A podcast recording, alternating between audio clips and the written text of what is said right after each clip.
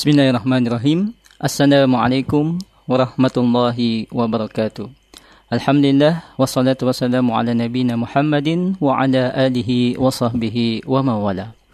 Pendengar 88 Kamu FM Radio An-Nasiha Sakinah dengan Sunnah di mana pun Anda berada. Alhamdulillah di sore hari ini kami bisa kembali bersiaran dengan program yang Anda sudah nantikan dari tadi.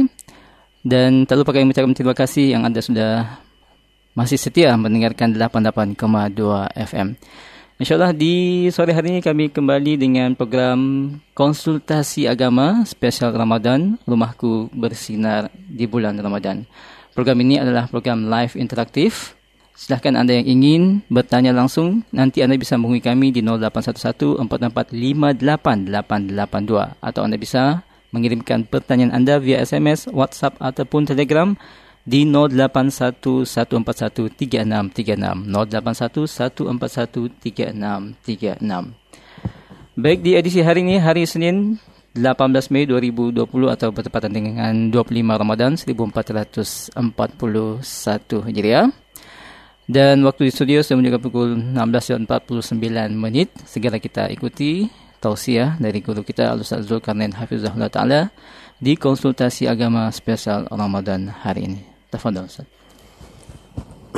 بسم الله الرحمن الرحيم الحمد لله رب العالمين والصلاة والسلام على المبعوث رحمة للعالمين نبينا محمد وعلى آله وصحبه ومن تبعهم بإحسان إلى يوم الدين أما بعد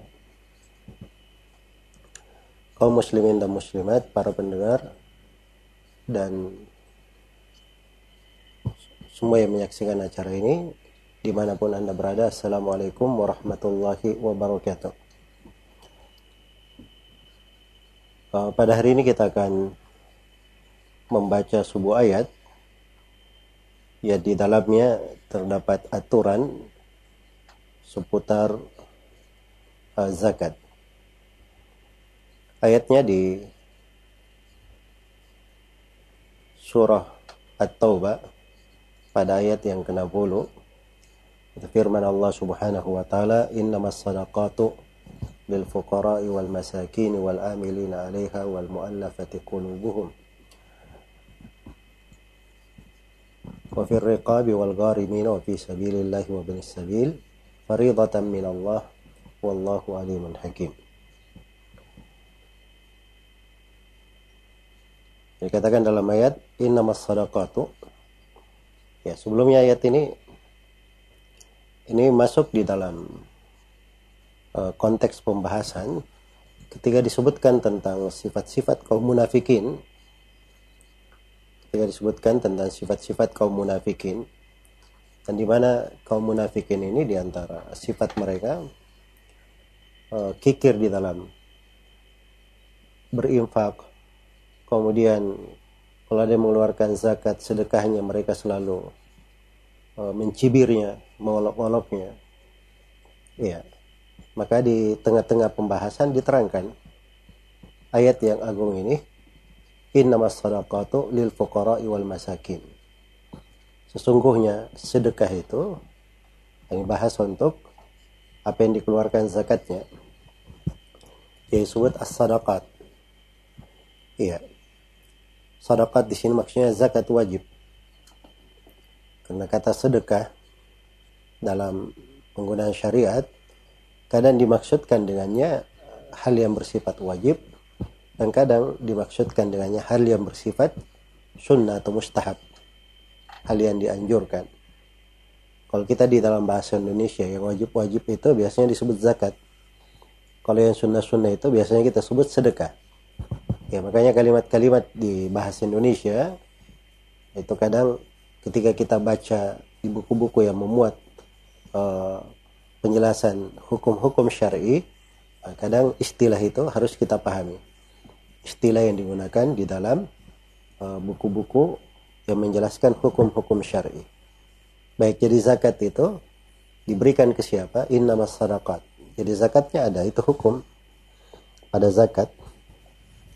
Dan zakat itu diwajibkan apabila memenuhi lima syarat. Syarat yang pertama keislaman pada orang yang mengeluarkan zakat. Dan syarat yang kedua, kemerdekaan. Dia bukan orang yang uh, budak. Dan ini terkait dengan masa dahulu adanya orang-orang yang di dalam perbudakan. Iya. Jadi kalau dia misalnya budak budak itu milik tuannya. Makanya dia tidak memiliki harta. Karena itu tidak ada kewajiban zakat padanya. Kemudian yang ketiga dari kewajiban zakat adalah memiliki nisab memiliki nisab dan pada setiap uh, harta zakat itu ada nisabnya masing-masing sebagaimana yang akan kita terangkan nanti. Kemudian yang ketiga atau yang keempat dari syarat kewajiban zakat, zakat itu telah masuk di dalam kepemilikan tetapnya. Sudah masuk dalam kepemilikan tetap. Iya. Belum berubah. Ya kalau misalnya dia uh, mau dapat warisan, ya maka itu belum masuk di dalam kepemilikan tetap sepanjang orang yang diwarisi masih hidup. Atau ya misalnya diberi wasiat akan diberi tanah ini, ini, ini, ini. Uh, tapi orang tersebut masih hidup, maka wasiatnya belum sampai kepada dia itu belum masuk kepemilikan tetap.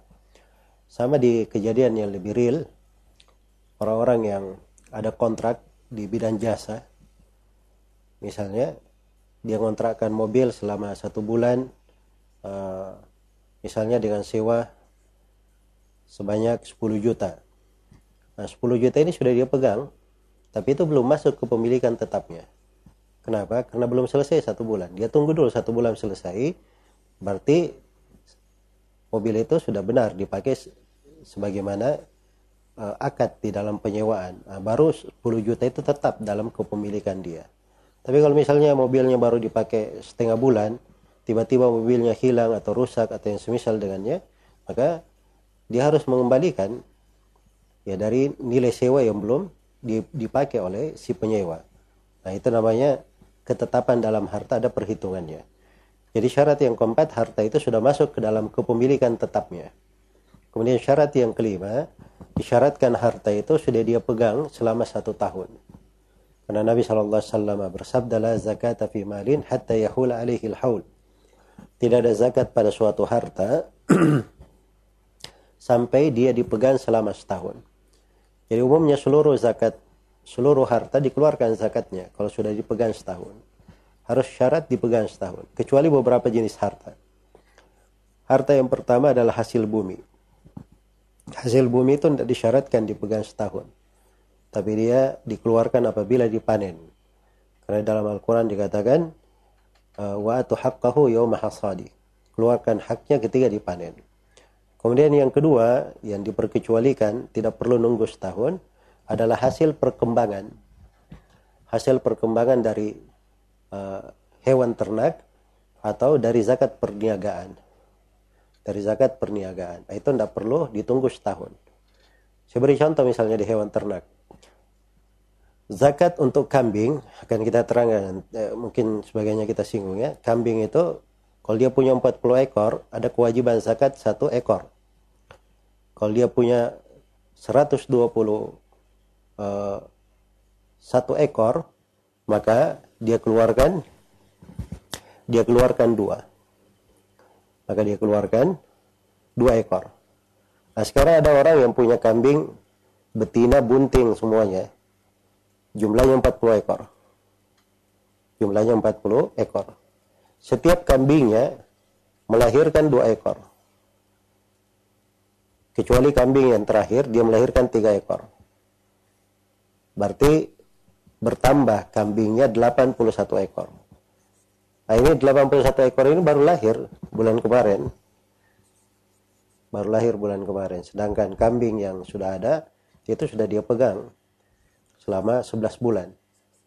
Nah, maka yang baru lahir ini itu masuk di dalam hitungan ke 121 masuk ke hitungan 40 ya dalam hitungan satu tahunnya dia tidak dihitung punya waktu sendiri tapi hitungannya ikut kepada asalnya.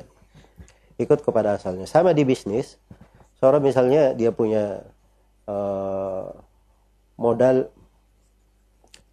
di bisnisnya atau di perniagaannya 100 juta dan Allah beri kemudahan untuk dia dia untung di bulan di 11 bulan setelahnya dia untung satu miliar misalnya. Nah, miliarnya ini dia hi, dihitungan sendiri atau hitung atau masuk ke dalam hitungan 100 juta. Jawabannya dia masuk ke hitungan 100 juta sebab dia adalah hasil dari 100 juta. Jadi kalau yang hasil dari zakat perniagaan atau hasil dari uh, hewan ternak, maka itu ikut perhitungan satu tahunnya kepada asalnya, kepada harta asalnya. Jadi itu kesimpulan lima syarat untuk kewajiban zakat. Kemudian harta yang dikeluarkan zakatnya. Harta apa saja yang dikeluarkan zakat. Karena zakat ini kewajiban harus kita pahami. Di dalam syariat itu sudah ditentukan apa jenis zakatnya. Karena itu di bahasa ayat innamas sadaqat. Sungguhnya as-sadaqat pakai alif lam di situ. Artinya sudah dikenal, sudah dimaklumi zakat apa. Bukan pada seluruh jenis harta. Iya, misalnya rumah yang kita tinggali ini itu tidak ada harta, tidak ada zakatnya. Mobil yang kita pakai itu tidak ada zakatnya. Iya. Atau misalnya pada uh, buah mangga, pada buah jambu, itu tidak ada zakatnya. Tidak ada zakatnya. Maka harus diketahui barang-barang apa saja yang ada kewajiban zakat di dalamnya. Nah, yang dizakati itu, yang dikeluarkan zakatnya, itu ada empat jenis barang. Iya. Ada empat jenis. Yang pertama ada namanya hewan ternak. Nah hewan ternak ini ada tiga jenis hewan. Ada tiga jenis hewan, yaitu kambing, sapi, dan unta. Iya. Jadi kalau ada petani ayam misalnya, peternak ayam, bertanya, saya punya ayam dua puluh ribu ekor, apa ada zakatnya? Maka jawabannya tidak ada zakat pada ayam atau misalnya eh, para peternak di Sidrap bertanya tentang bebek misalnya untuk telur ya punya bebek banyak sekali nah ini dikeluarkan berapa zakatnya jawabannya bebek tidak ada zakatnya baik jadi yang zakat itu tiga jenis ini ya, demikian pula kalau ada yang bertanya rusa apa ada zakatnya jawabannya tidak ada zakatnya baik yang kedua, setelah kambing ada namanya sapi. Ya, sapi mau jenis apa saja sapinya. Mau sapi susu, sapi uh, kuning. Kemudian kerbau masuk ya di dalam jenis sapi. Menurut mayoritas ulama. Kemudian yang ketiga ada namanya unta. Nah, ini tiga jenis unta. Tapi tiga jenis unta ini itu syarat dizakati apabila dia adalah hewan ternak apabila hewan ternak yang dikembangbiakkan dan dibiarkan mengembala sendiri. Ya. Karena itu kalau misalnya di sebagian wilayah di Indonesia ini dimaklumi ada orang-orang yang punya sapi di kampung-kampung itu. Cuman sapinya itu berada di hutan liar. Berada di hutan liar. Jadi tidak dia dia tidak dia tidak jaga, dia tidak beri makan, tapi dia di hutan liar, di, cuma dilepas saja. Kapan ada waktu diperlukan, mereka ke hutan. Dan orang-orang di kampung sudah tahu sapinya masing-masing yang mana. Nah, ini sapi yang seperti ini itu tidak ada zakatnya. Ya, karena itu bukan hewan ternak. Demikian pula kalau misalnya hewan ternaknya cuma di kandang saja dan diberi makan, dia tidak dilepas, pergi merumput, makan, ya. Maka ini tidak ada zakat pada kambing yang seperti ini. Jadi kalau misalnya he, eh, hewan ternak itu syaratnya harus dikembangbiakan. Dikembangbiakan itu ada bentuk dia dipelihara, diberi makan, dibiarkan dia merumput. Dia biarkan dia merumput, makan, ada tempatnya dia kembali, ada tempatnya dia tidur. Nah, itu yang disebut dengan hewan hewan ternak. Baik itu yang dikeluarkan zakatnya itu harta yang pertama yang dikeluarkan zakatnya. Iya. Dan terkait dengan berapa jenis zakatnya itu ada ketentuannya masing-masing ya. Unta ada ketentuannya. Misalnya kalau dia punya 5 sampai 9 dikeluarkan satu ekor kambing. Kalau dia punya 10 sampai 14 dikeluarkan dua ekor kambing dan seterusnya. Hanya saja di sini kan ada unta jadi kita tidak perlu bahas tentang rinciannya. Kalau kambing kalau dia punya 40 dikeluarkan satu. Dia punya 121 sampai 200 dikeluarkan dua. Dia punya 201 hingga 299 dikeluarkan tiga. Setiap kelipatan 100 setelahnya dikeluarkan satu. Dikeluarkan satu. Adapun sapi, sapi itu yang dihitung kelipatan 30 dan kelipatan 40. Jadi kalau kelipatan 30 dikeluarkan satu ekor sapi umur satu tahun. Kalau di kelipatan 30 dikeluarkan satu ekor sapi umur uh, umur dua tahun. Umur dua tahun. Iya. Jadi begitu cara uh, cara menghitungnya agar supaya seorang itu mudah di dalam apa namanya mengukur harta-harta zakat yang berada di sisinya. Kemudian yang kedua adalah hasil bumi. Hasil bumi yang dihitung itu itu adalah dari jenis uh, makanan atau dari jenis makanan yang dimakan atau buah-buahan yang bisa disimpan. Apa yang bisa disimpan. Terus yang kedua, hasil bumi yang dizakati itu adalah sesuatu yang bisa ditakar. Sesuatu yang bisa ditakar dengan ukuran keranjang atau liter atau yang semisal dengannya. Kemudian syarat yang ketiga, hasil bumi yang dizakati, dia adalah hasil bumi yang bisa disimpan lama. Bisa disimpan lama. Karena itu jambu, mangga itu nggak bisa menjadi tidak dizakati karena memang bukan untuk disimpan lama. Iya. Tapi kalau dia misalnya dari bahan makanan seperti beras, atau seperti korma, atau seperti uh, apa namanya gandum atau yang semisal dengan yang dipakai yang dimakan lama ya disimpan sebagai bahan makanan nah ini yang dikeluarkan dikeluarkan zakatnya iya adapun berapa jenis zakat yang dikeluarkan ya tergantung kalau hasil bumi ini uh, tentunya uh, dari uh, pembahasan yang saya akan terangkan juga harus akan dipahami ya bahwa hasil bumi yang dizakati itu itu adalah hasil bumi yang dipelihara yang ditanam, bukan tumbuh dengan sendirinya. Bukan tumbuh dengan sendirinya. Karena itu kalau hasil buminya dia tanam sendiri dengan biaya sendiri, maka zakat yang dikeluarkan itu cuma 5%. Tapi kalau hasil buminya uh, dia tanam kemudian pengalirannya gratis, dia dapat pengaliran dari hujan misalnya atau dari sungai atau dari bendungan atau dari mana gratis dia, dia masuk dalam hal itu, maka dia keluarkan 10%. Kalau sebagiannya gratis, sebagiannya bayar, maka dia keluarkan setengah uh, pertengahan antara antara 5 dan 10%. Yaitu dikeluarkan 7,5%. Itu untuk hasil bumi. Baik, kemudian yang jenis zakat yang harta yang ke yang ketiga adalah uh, emas dan perak. Emas dan perak. Emas dan perak ini itu dikeluarkan zakatnya apabila dia telah mencapai nisabnya. Ya, jadi ukuran emas itu emas itu uh, sekitar emas yang dikeluarkan zakatnya itu 20 dinar. Ya, 20 dinar. Sedangkan perak yang dikeluarkan zakatnya itu jumlahnya 200 dirham. Jumlahnya 200 dirham. Iya. Jumlahnya 200 dirham. Baik, jadi itu ukurannya. Sekarang satu dinar itu berapa?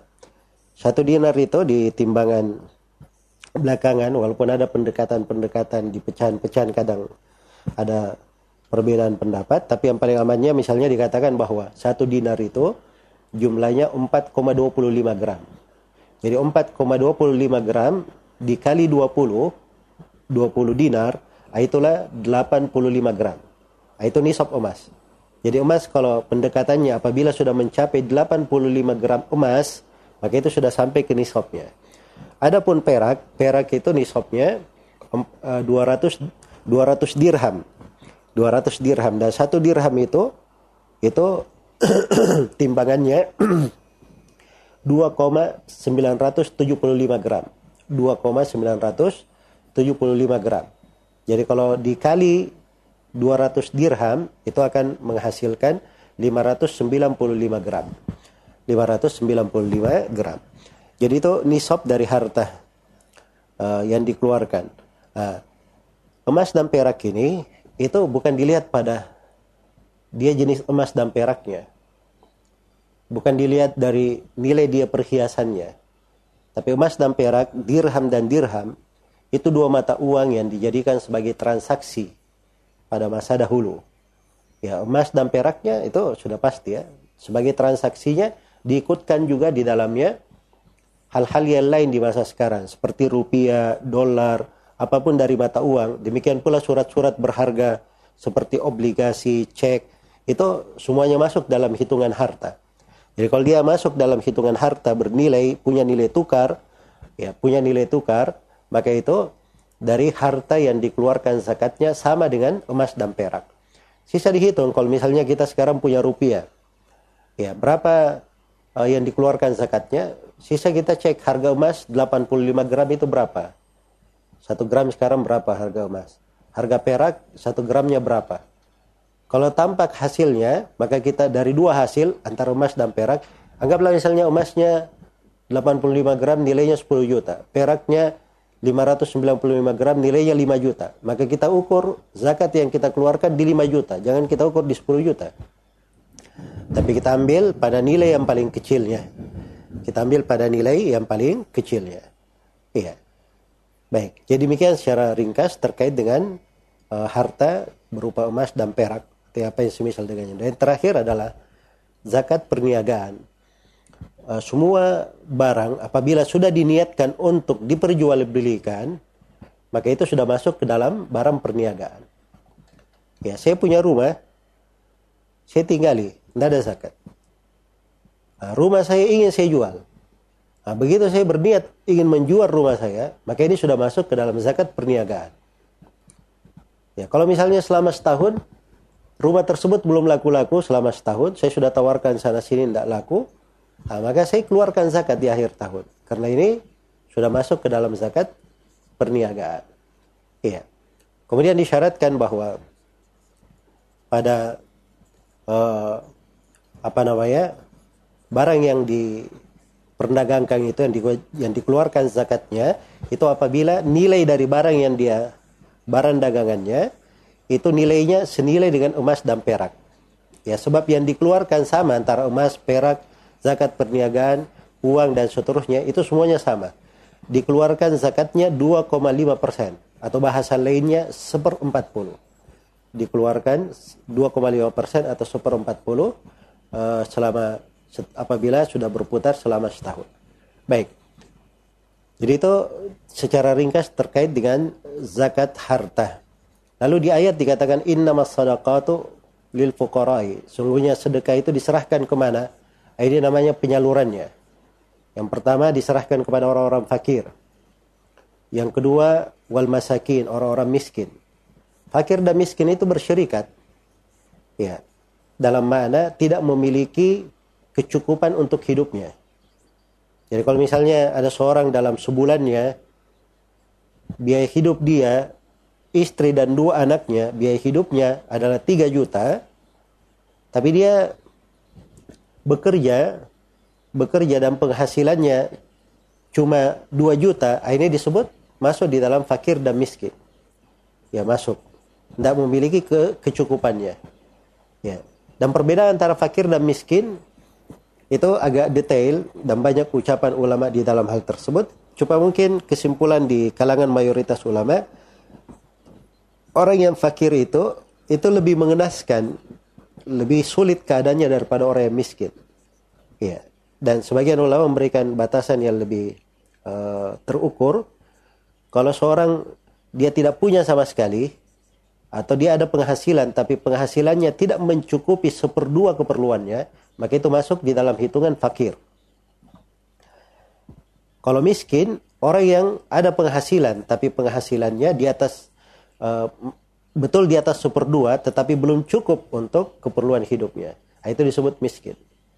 Ya seperti contoh yang saya sebut tadi, seorang kepala rumah tangga dia keperluan hidupnya 3 juta dalam sebulan. Kalau dia bekerja dan penghasilannya cuma sejuta dalam sebulan, maka ini dihitung fakir. Kalau dia bekerja, penghasilannya dalam sebulan cuma 2 juta, maka ini dihitung miskin. Dihitung miskin. Dan dua-duanya fakir dan miskin, dua-duanya itu berhak untuk menerima zakat. Kemudian yang ketiga, dari orang-orang yang berhak menerima zakat adalah al-amilin. Al-amilin alaiha. Orang-orang yang bekerja sebagai amil zakat. Dan amil zakat ini itu ditentukan oleh pemerintah.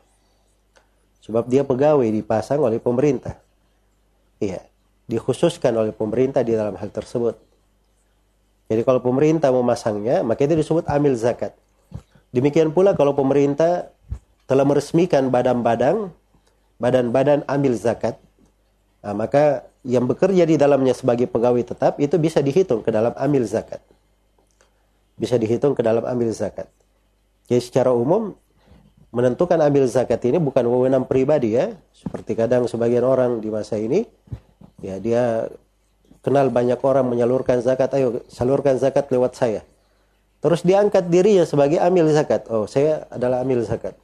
Nanti saya juga bisa mengambil dari harta ini. Nah, ini tidak diperbolehkan.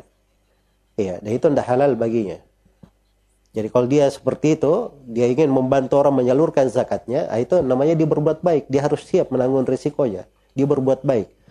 Berbuat baik berarti dia sebagai wakil. Wakil itu tidak boleh dia mengambil dari zakat. Dia hanya menyalurkan sebagaimana dia yang punya harta dia salurkan kepada orang tidak boleh diambil sama sekali. Tidak boleh dia mengambil sama sekali. Nah, jadi ini definisi dari amil. Demikian pula di masjid-masjid ada panitia-panitia. Kalau bukan lembaga resmi dari pemerintah itu bukan amil zakat. Tidak boleh diberi atas dasar sebagai amil zakat. Ya.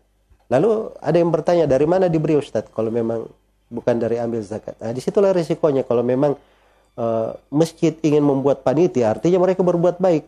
Kalau mereka berbuat baik, dilanjutkan kebaikannya. Dia harus sudah pikirkan biaya operasional untuk orang tersebut, tapi tidak diambilkan dari zakat. Mungkin dia bisa carikan dari donatur atau dari mana yang mereka ini ingin menanggung biaya orang yang bekerja di situ.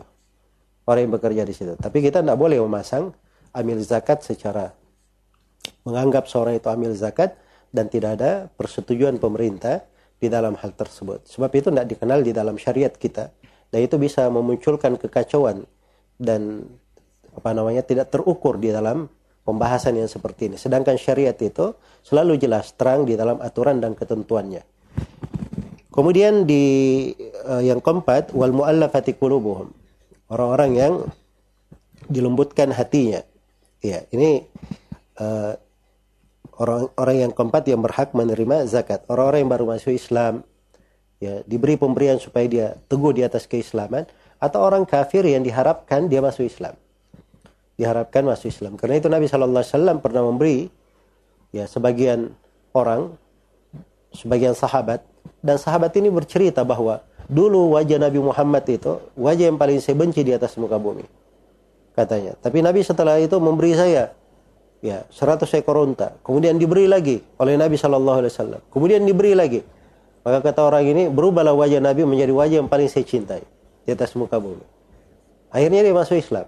Itu dari pemberian yang menyebabkan dia berubah pandangan, bisa berlaku adil, bersikap adil, akhirnya dia melihat Islam dengan keadilan, akhirnya dia masuk ke dalamnya. Dia masuk ke dalamnya. Nah kadang orang-orang terhambat dari hidayah, ya ditutupi oleh kebencian-kebencian yang berada di dalam hati. Kebencian yang berada di dalam hati. Baik. Kemudian yang ke yang kelima dari orang-orang yang diberi zakat adalah wafir riqabi, orang-orang yang di dalam riqab, di dalam uh, perbudakan, dia ingin membebaskan dirinya ya seperti seorang budak mukatab yang dia sudah apa namanya uh, membeli dirinya tapi dia membeli dirinya dia harus membayarnya dari tuannya. Atau dia misalnya uh, di mau dibebaskan oleh tuannya secara bersyarat tapi dengan syarat dia harus membayar.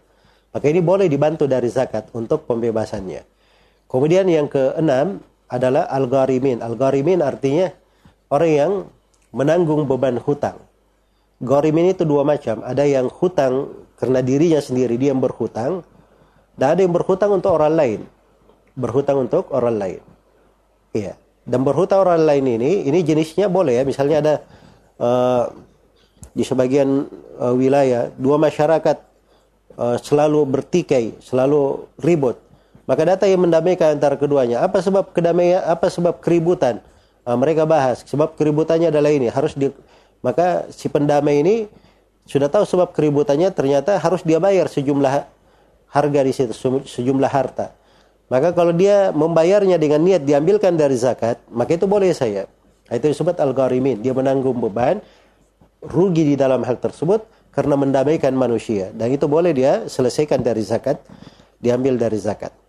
Baik kemudian yang ke sembilan adalah fi sabilillah fi sabilillah yang dimaksud adalah orang-orang yang berjihad di jalan Allah dan ini tidak seperti sebagian orang ya dia tafsirkan fi sabilillah luas sekali diartikan fi sabilillah membangun masjid ya fi sabilillah memberi donatur kepada anak-anak apa pondok pesantren dan seterusnya itu tidak masuk di dalam hitungan fisabilillah. Fisabilillah yang dimaksud adalah berjihad di jalan Allah, orang yang berperang di jalan Allah. Apabila pemerintah mengumumkan misalnya harus berjihad, ya dan itu perlu biaya di situ untuk perlengkapan, persenjataan dan seterusnya, maka itu bisa diambilkan dari zakat. Bisa diambilkan dari zakat. Kemudian yang terakhir, dari pihak yang diberi zakat, dan ini golongan yang kedelapan adalah uh, Ibnu Sabil. Ibnu Sabil ini adalah orang yang kehabisan bekal di jalan. Ya. Walaupun di negerinya orang kaya, dia melakukan perjalanan, habis bekalnya di jalan. Tidak ada lagi biaya makannya, tidak ada biaya melanjutkan perjalanan. Maka ini boleh diberi harta untuk melanjutkan bekalnya. Diberi dari zakat apa yang dengannya dia bisa melanjutkan perjalanannya. Maka ini luar biasa dari apa namanya ketentuan-ketentuan zakat di dalam syariat kita ini dan di akhir dari surah ayat ini dikatakan faridatan minal, minallah itu kewajiban dari Allah. Ini zakat yang bersifat wajib. Wallahu alimun hakim. Dan Allah Maha mengetahui. Iya, lagi Maha bijaksana. Allah Maha mengetahui siapa yang benar di dalam mengeluarkan zakatnya, siapa yang berhak diberi, dan Allah maha bijaksana dalam ketentuan hukum-hukum dan syariatnya. Semoga Allah subhanahu wa ta'ala memberi taufik kepada semuanya. Wallahu ta'ala alam. Baik pendengar di mana pun Anda berada, demikianlah tadi kita telah ikuti bersama tausiah dari guru kita Al-Ustaz Zulkarnain Hafizahullah Ta'ala di edisi konsultasi agama hari ini di hari Senin 25 Ramadan 1441 Hijriah. Semoga penjelasan Ustaz tadi sudah bisa beri pencerahan kepada kita dan menjawab beberapa pertanyaan yang sudah masuk ke redaksi seputar zakat harta ataupun zakat fitri. Atau mungkin ada masih uh, bingung dengan beberapa persoalan, silakan Anda sekarang bisa menanyakan langsung ke Al-Ustaz dengan menghubungi kami di 0811 4458882 atau mengirimkan pertanyaan Anda via SMS, WhatsApp ataupun Telegram ke 081 141 3636. Tafadhol Ustaz mungkin bisa jawab pertanyaan sudah masuk ke redaksi. Baik, di sini ada yang bertanya takaran zakat fitri apakah cukup 3 kilo? Insya Allah cukup ya 3 kilo dan itu insya Allah kita akan terangkan nanti di pertemuan besok. Kemudian yang kedua, uh, bolehkah zakat fitri tidak sama dengan merek beras yang saya konsumsi? Maksudnya lebih murah harganya. Enggak, kalau lebih murah harganya enggak boleh ya. Dia harus keluarkan yang semisal dengan apa yang dia makan. Ya. Atau lebih bagus daripada apa yang biasa dia makan. Lebih bagus daripada apa yang biasa dia makan. Zakat itu seperti itu, jangan dikeluarkan hal yang uh, kalau dia sendiri mungkin dia tidak makan. Tapi dia keluarkan hal yang biasanya dia makan. Ya ayuhalladzina amanu anfiqu min thayyibati ma kasabatum. Ya. Wala tayammamul khabitha minhu tunfiquna walastum biakhirihi itu ketentuan di pembahasan zakat seperti itu. Kita keluarkan hal yang paling baik dari apa yang kita kita upayakan apa yang kita miliki. Semoga Allah memberi taufik kepada semuanya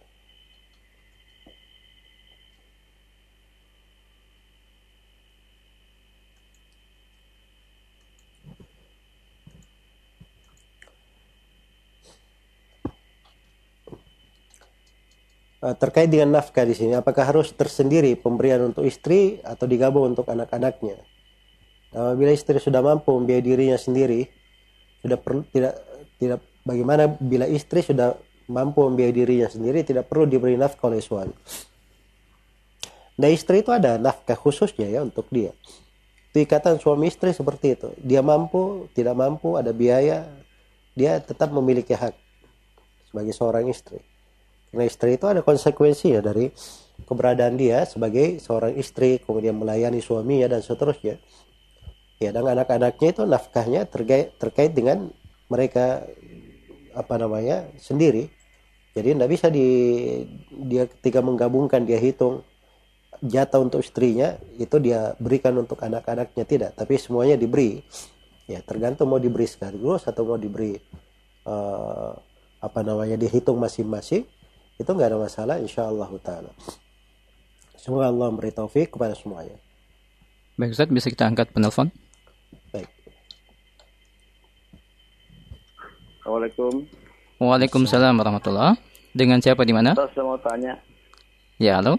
bagaimana hu- hukum menjual zakat zakat fitrah yang diterima dari orang karena kita butuh uang.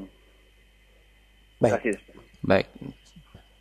Jadi kalau misalnya uh, seorang menerima zakat fitri dan dia adalah orang yang berhak menerima, setelah itu beras yang dia terima dia jual, maka itu nggak ada masalah. Itu hak dia.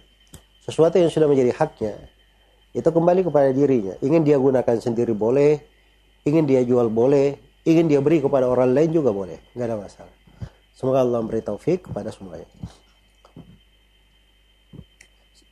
Apakah boleh membayar zakat fitri dengan beras yang diberikan dari pembagian sembako? Dikarenakan beras yang diterima berlebihan untuk makan sehari-hari. Uh, pertama, pemberian yang masuk, kalau dia sebut itu pemberian, berarti itu uh, hadiah misalnya atau sebuah uh, sedekah diberikan kepadanya atau yang semisal dengan itu, itu sudah masuk ke dalam kepemilikan pribadinya. Kalau sudah dia miliki, maka pada saat akhir Ramadan dia memiliki kelebihan dari makanan pokoknya, ada beras kelebihan dari makanan pokoknya, maka dia ada kewajiban mengeluarkan zakat. Cuman jenis berasnya dia perhatikan.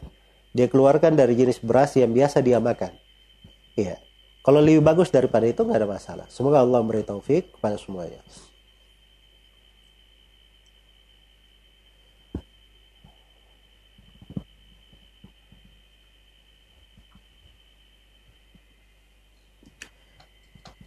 Wanita dinikahi karena empat hal. Yang paling utama adalah karena agamanya. Apa patokan bagusnya agama seorang perempuan untuk dinikahi? Apakah perempuan yang baru hijrah dan baru belajar sunnah dapat dikatakan bagus agamanya?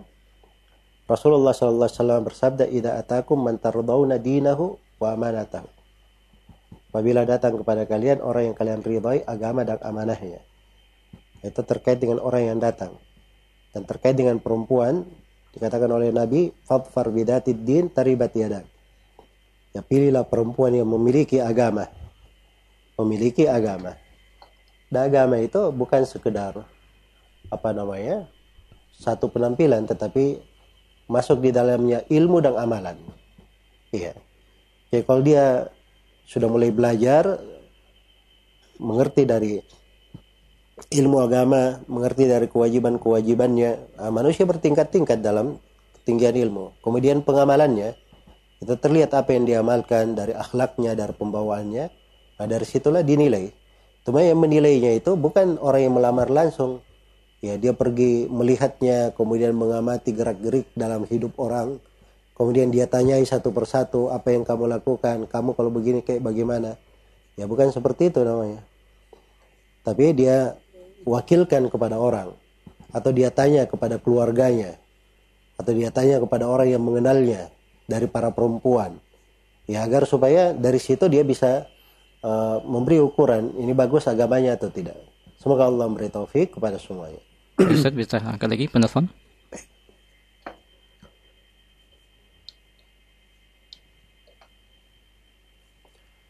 Assalamualaikum. Waalaikumsalam warahmatullah. Dengan siapa di mana? Dengan hamba Allah di Maros Baik, silakan pertanyaan satu pertanyaan saja yang jelas dan singkat. uh, perihal sholat id. Apakah setiap takbir itu kita mengangkat tangan, Ustaz? Ya. Dan ap- ap- apakah ada baca khususnya? Ya, terima kasih. Assalamualaikum warahmatullahi Waalaikumsalam warahmatullah. Ada dua pertanyaan, apakah takbir pada setiap takbir mengangkat tangan itu letak silam pendapat di tengah ulama. Cuman mayoritas ulama mereka mengangkat tangan, boleh untuk mengangkat tangan. Itu yang berjalan di Indonesia. Kalau ada yang mengikuti di tengah kebanyakan orang, gak apa-apa insya Allah Ta'ala. Walaupun saya sendiri dari sudut pembahasan, saya lebih condong kepada pendapat yang tidak mengangkat tangan. Karena tidak ada dalil yang kuat di dalam hal tersebut. Tapi kalau misalnya saya sholat di tengah masyarakat, mereka mengangkat tangan, biasanya saya juga mengangkat tangan, tidak ada masalah. Semoga Allah memberi taufik kepada semuanya. Kemudian yang kedua, kalau e, bacaan khusus, itu tidak ada bacaan khusus ya, antara takbir dengan takbir berikutnya, takbir dengan takbir berikutnya. Tidak ada bacaan khusus di situ yang syah dari Nabi Shallallahu Alaihi Wasallam. Cuman imam itu dia e, harus pandai mengatur mengatur durasi agar supaya orang yang di belakangnya bisa mengikutinya dengan baik. Semoga Allah Subhanahu wa taala memberi taufik kepada semuanya.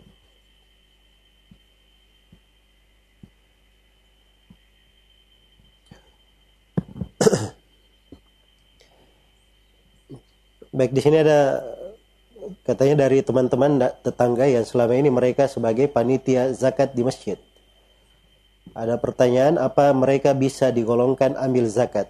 ini sudah kita terangkan tadi ambil zakat itu diangkat oleh pemerintah. Jadi kalau mereka sudah uh, suatu lembaga resmi atau ambil zakat di masjid sudah disyahkan oleh pemerintah, maka itu nggak ada masalah dalam hal itu. Jika mereka digolongkan ambil zakat, berarti bisa mendapatkan seperdelapan zakat. Nah, ini juga pemahaman yang salah ya. Jadi ambil zakat itu berapa jumlah zakat yang dia dapatkan itu bukan mereka yang menentukan Makanya tadi kenapa di, dikatakan ini urusan pemerintah? Sebab dalam penggajian itu itu itu urusan kenegaraan, harus dilihat jenis kerjanya apa. Kemudian uh, dia tinggal di mana, UMR di negeri itu berapa. Kemudian hari yang layak diberi berapa. Nah, itu di kadar dia bekerja di situ. Ya kalau masya Allah di kaidahnya diberi seperdelapan, kalau masuk saja dari harta itu satu m, kemudian dikeluarkan seperdelapan, bisa kaya mendadak orang yang menjadi amil zakat. Ya. Maka ini tidak benar ya di dalam uh, cara memahaminya. Kemudian yang ketiga,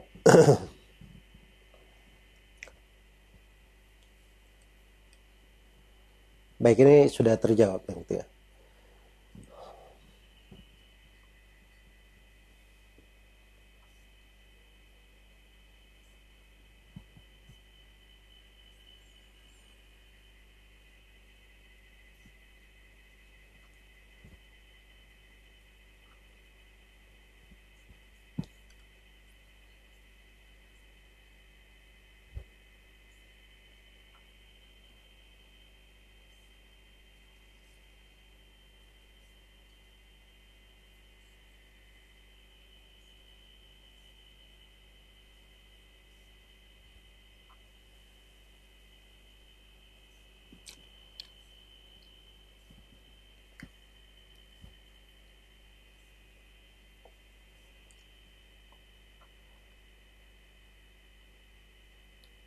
Baik ini ada pertanyaan yang seperti ini kadang saya jawab supaya uh, diketahui ya bagaimana sebenarnya uh, menyikapi hal-hal yang seperti ini. Jadi ditanyakan mohon penjelasan apakah anak yang lahir dari hasil zina itu ayah biologis sudah tidak membiayai hidup sang anak karena berpegang pendapat bahwa anak hasil zina itu di tangan pemerintah. Baik kalau di tangan pemerintah, ini yang masalah yang seperti ini dibawa ke pengadilan dibawa ke pengadilan agar supaya dilihat siapa orang-orang yang bertanggung jawab di situ. Ya. Karena orang-orang yang kadang seperti itu keadaannya, dia sudah menjadi sebab dosa, sebab terjadinya sesuatu, setelah itu tidak bertanggung jawab. Maka hal-hal yang seperti ini, walaupun ada sudut-sudut pendapat, jangan seorang mengambil dengan senat perutnya saja, dengan syahwatnya. Tapi dia berpegang dengan sesuatu yang berpijak pada ukuran. Karena itu dalam kasus yang bercekcok seperti ini, itu kadang tidak cocok juga ditanyakan ke saya. Tapi itu ditanyakan ke pihak yang berwenang, diikat dengan suatu aturan itu urusannya di pengadilan. Kalau di Indonesia urusan seperti ini itu bisa dibawa ke KUA yang memutuskan dengan hukum agama agar supaya diberikan ketentuan di dalam hal tersebut. Semoga Allah memberi taufik kepada semuanya. Baik pendengar, sudah 32 menit berlalu dari kita dari pukul 5 sore. Silakan Anda ingin bertanya langsung, Anda bisa menghubungi kami di 0811-4458-882. Atau Anda masih berkesempatan mengirim pertanyaan Anda via SMS, WhatsApp, ataupun Telegram di 0811413636. Kita angkat telepon lagi Ustaz. Baik.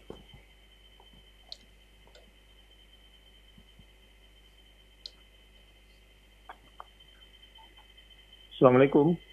Waalaikumsalam warahmatullah. Dengan siapa di mana? saya ingin bertanya Ustaz, Ya, silakan. bagaimana jika ada seorang pedagang yang memiliki banyak utang yang dalam waktu dekat belum mampu membayar utang tersebut. Tapi bersamaan dengan itu melakukan perniagaan yang eh, sudah wajib zakat. Tapi ketika dinasihati untuk mengeluarkan zakat, katanya dia adalah orang yang termasuk eh, berhak menerima zakat. Jadi tidak perlu lagi mengeluarkan zakat dari perniagaannya. Seperti itu. Terima kasih jazakallah khair. Ya memang harus dibedakan antara orang yang berhak menerima zakat dan orang yang wajib mengeluarkan zakat. Dan kadang seorang dia ada dua-dua. Dia berhak menerima, dia wajib mengeluarkan zakat juga. Dia wajib mengeluarkan zakat juga. Kadang terjadi kondisi yang seperti itu. Itu tidak bertentangan. Maka sekarang perniagaan ini, kalau dia pedagang, mengaku banyak utang. Ya. Kemudian dia berhak menerima zakat. Nah, ini tidak semua orang yang berhutang itu dikatakan diberi zakat. Boleh diberi zakat. Belum tentu. Karena ada sebagian orang yang kadang dia sebenarnya ndak pintu hutang itu enggak jangan dia buka untuk dirinya tapi sengaja dia berhutang berhutang nanti saya ambil dari zakat saya untuk membayar. Yang kayak gini ndak diberi zakat juga ndak ada masalah. Nah itu pada dasarnya memang orang yang bergampangan di dalam sesuatu. Tapi ada orang yang sudah berusaha, dia ini memang harus mengutang, akhirnya dia terdesak, nggak mampu membayar hutangnya. Ini orang-orang yang memang perlu untuk dibantu. Bukan orang yang jenis yang pertama. Jadi kalau dia seorang pedagang ada barang perniagaan di depannya, ya, dan barang ini sudah dipegang selama setahun, sudah dipegang selama setahun, ada kewajiban zakat, maka itu dia ada kewajiban di depan Allah terkait dengan harta itu. Dia wajib mengeluarkan zakatnya. Hutangnya pada orang lain itu urusannya dengan orang lain. Tapi harta yang ada di depannya sudah terpenuhi kewajiban zakat, itu kewajibannya kepada Allah dan kewajiban manusia ada di dalam hal tersebut harus dia keluarkan. Ya, jadi harus dibedakan antara dua hal. Karena itu pembahasan zakat ini jangan dianggap sebagai hal yang membebani diri. Itu cara berpikir yang keliru dari awalnya. Karena dianggap zakat ini adalah hal yang membebaninya, perkara yang merepotkannya. Padahal zakat itu adalah kebaikan untuk dirinya sendiri.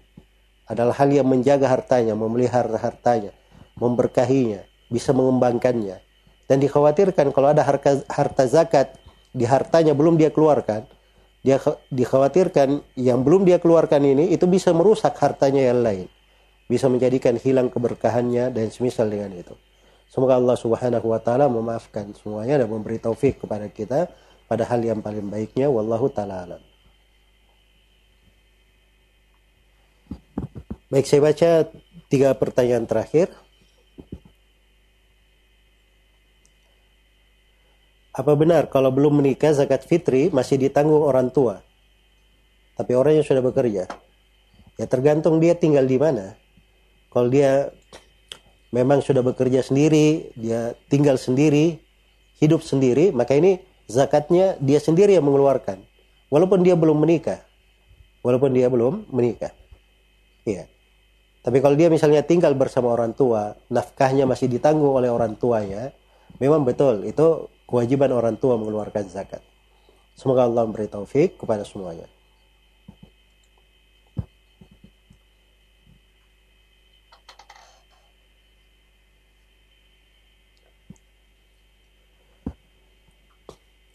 Alhamdulillah sudah beberapa tahun ini saya mengeluarkan zakat, tapi biasanya sudah lebih banyak memberi ke amil zakat. Apakah boleh memberikan kepada keluarga yang terlilit hutang? Mana yang lebih afdal ke keluarga atau tetangga yang juga terlilit hutang? Jadi zakat itu kalau dikeluarkan pada orang yang berhak menerima, itu syah-syah saja. Tidak ada masalah. Ya. Kalau ingin ditanya, yang mana yang lebih afdal? Dia keluarkan sendiri atau lewat amil zakat? Ya. Itu belum tentu dia keluarkan sendiri lebih afdal. Dan kalau amil zakat, misalnya pemerintah mewajibkan semua orang menyerahkan zakat lewat pemerintah, maka kita wajib serahkan lewat pemerintah. Tidak boleh kita bagi sendiri. Tapi di Indonesia ini pemerintah tidak mewajibkan. Iya. Nah, orang yang kadang uh, di dalam melihat maslahat itu berbeda-beda. Jadi misalnya ada seorang miskin. Dia miskin, dia orang yang misalnya seorang penuntut ilmu, dia juga tetangga. Ya, maka kita beri zakat itu lebih afdal diberi zakat kepada orang yang memiliki tiga kriteria ini daripada orang yang sekedar miskin saja. Ya kalau ada tetangga, ada dua orang tetangga, sama-sama miskin. Iya. Tapi salah satunya adalah kerabat. Maka kerabat lebih didahulukan sebab dia punya tiga kelebihan. Maka mengukur yang seperti itu itu bisa. Jadi kadang uh, diberi keambil zakat sebab biasanya orang-orang yang bekerja di zakat itu dia punya ukuran-ukuran prioritas. Ya dan kenapa di dalam hukum fikih syariat pemerintah itu berhak untuk menggunakannya. Sebab itu memang wewenang pemerintah di dalam membangun perekonomian, di dalam melihat siapa yang perlu, dan di dalam membangun kekuatan di tengah umat. Yaitu dari rahasia-rahasia, sebagian dari rahasia pensyariatan sangat indah sekali kalau dicermati. Semoga Allah memberi taufik kepada semuanya. Baik, pertanyaan yang terakhir, bagaimana hukumnya kalau sudah terlanjur membayar zakat fitri di awal bulan Ramadan? Apakah saya wajib mengulanginya? Iya. Nah, inilah yang terjadi ini kebanyakannya itu karena ketidaktahuan ya tentang hukum-hukum. Kalau dia baru tahu hukum, ya maka apa yang sudah dia bayar pada telah pada hal yang telah lalu itu dia apa namanya? dianggap sebagai sedekah. Dan di akhir Ramadan nanti dia keluarkan lagi sebagaimana mestinya. Ya dan itu tidak ada masalah insya Allah karena memang sekarang ini juga orang lagi banyak perlu ya dan seorang berbuat baik saling membantu itu juga adalah hal yang merupakan kebaikan bersama semoga Allah Subhanahu wa taala memberi uh, kebaikan untuk semuanya selalu mengampuni dosa-dosa dan kesalahan kita serta membimbing kita ke jalan yang paling lurus jalan yang paling berberkah dan paling baik di dalam kehidupan kita yang berguna untuk kehidupan dunia ini dan bermanfaat untuk kita semua kelak di kemudian hari Innahu waliyu dzalika wal qadiru alaih wallahu taala alam. Alhamdulillah. Jazakallah khairan Ustaz wa barakallahu fiik. Baik pendengar 88 Kemudian FM Radio An-Nasiha Sakinah dengan Sunnah. Demikianlah konsultasi agama spesial Ramadan, rumahku bersinar di bulan Ramadan. Edisi hari ini hari Senin 25 Ramadan 1441 Hijriah atau tanggal 18 Mei 2020. Kami mohon maaf yang sebesar-besarnya atas banyaknya pertanyaan yang sudah masuk, namun qadarullah di kesempatan kali ini belum sempat terjawab. Silakan Anda bisa mengirim ulang pertanyaan Anda di kesempatan yang lain, semoga akan dijawab oleh Al Ustaz. Dan terima kasih juga untuk Anda yang sudah mengikuti kami di 88 FM Radio Nasiha Sakinah dengan Sunnah dan Anda yang mendengarkan kami lewat 675 AM Radio Syiar Tauhid di Jabodetabek dan juga Anda yang mendengarkan kami di 107,5 FM Radio Al-Madinah Solo. Juga Anda yang sudah tune in di strip via streaming di Facebook dan YouTube aku di channel Ustaz Zulkarnain Muhammad Sunusi dan juga Radio An-Nasiha. Dan untuk Anda yang belum sempat mengikuti atau ketinggalan dari mengikuti konsultasi agama kita di sore hari ini, silahkan Anda bisa mengikuti kami kembali besok mendengarkan siaran ulang di pukul 3.30 hingga 4.30 menjelang sahur waktu Indonesia Tengah hanya di 88,2 FM Radio An-Nasiha Sakinah dengan Sunnah. Baik sebelum kami pamit, kami informasikan dulu waktu sholat maghrib di hari ini 25 Ramadan. Untuk wilayah Jakarta dan sekitarnya jatuh pada pukul 17.47 waktu Indonesia Barat. Dan untuk wilayah Surakarta ataupun Solo jatuh pada pukul 17 lewat 29 menit waktu Indonesia Barat. Dan untuk kita di Makassar hari ini di 25 Ramadan pada pukul 17 lewat 58 menit waktu Indonesia Tengah. Akhir kata subhanakallahumma wa bihamdik asyhadu an la ilaha illa anta astaghfiruka wa atubu ilaik. Wassalamualaikum warahmatullahi wabarakatuh.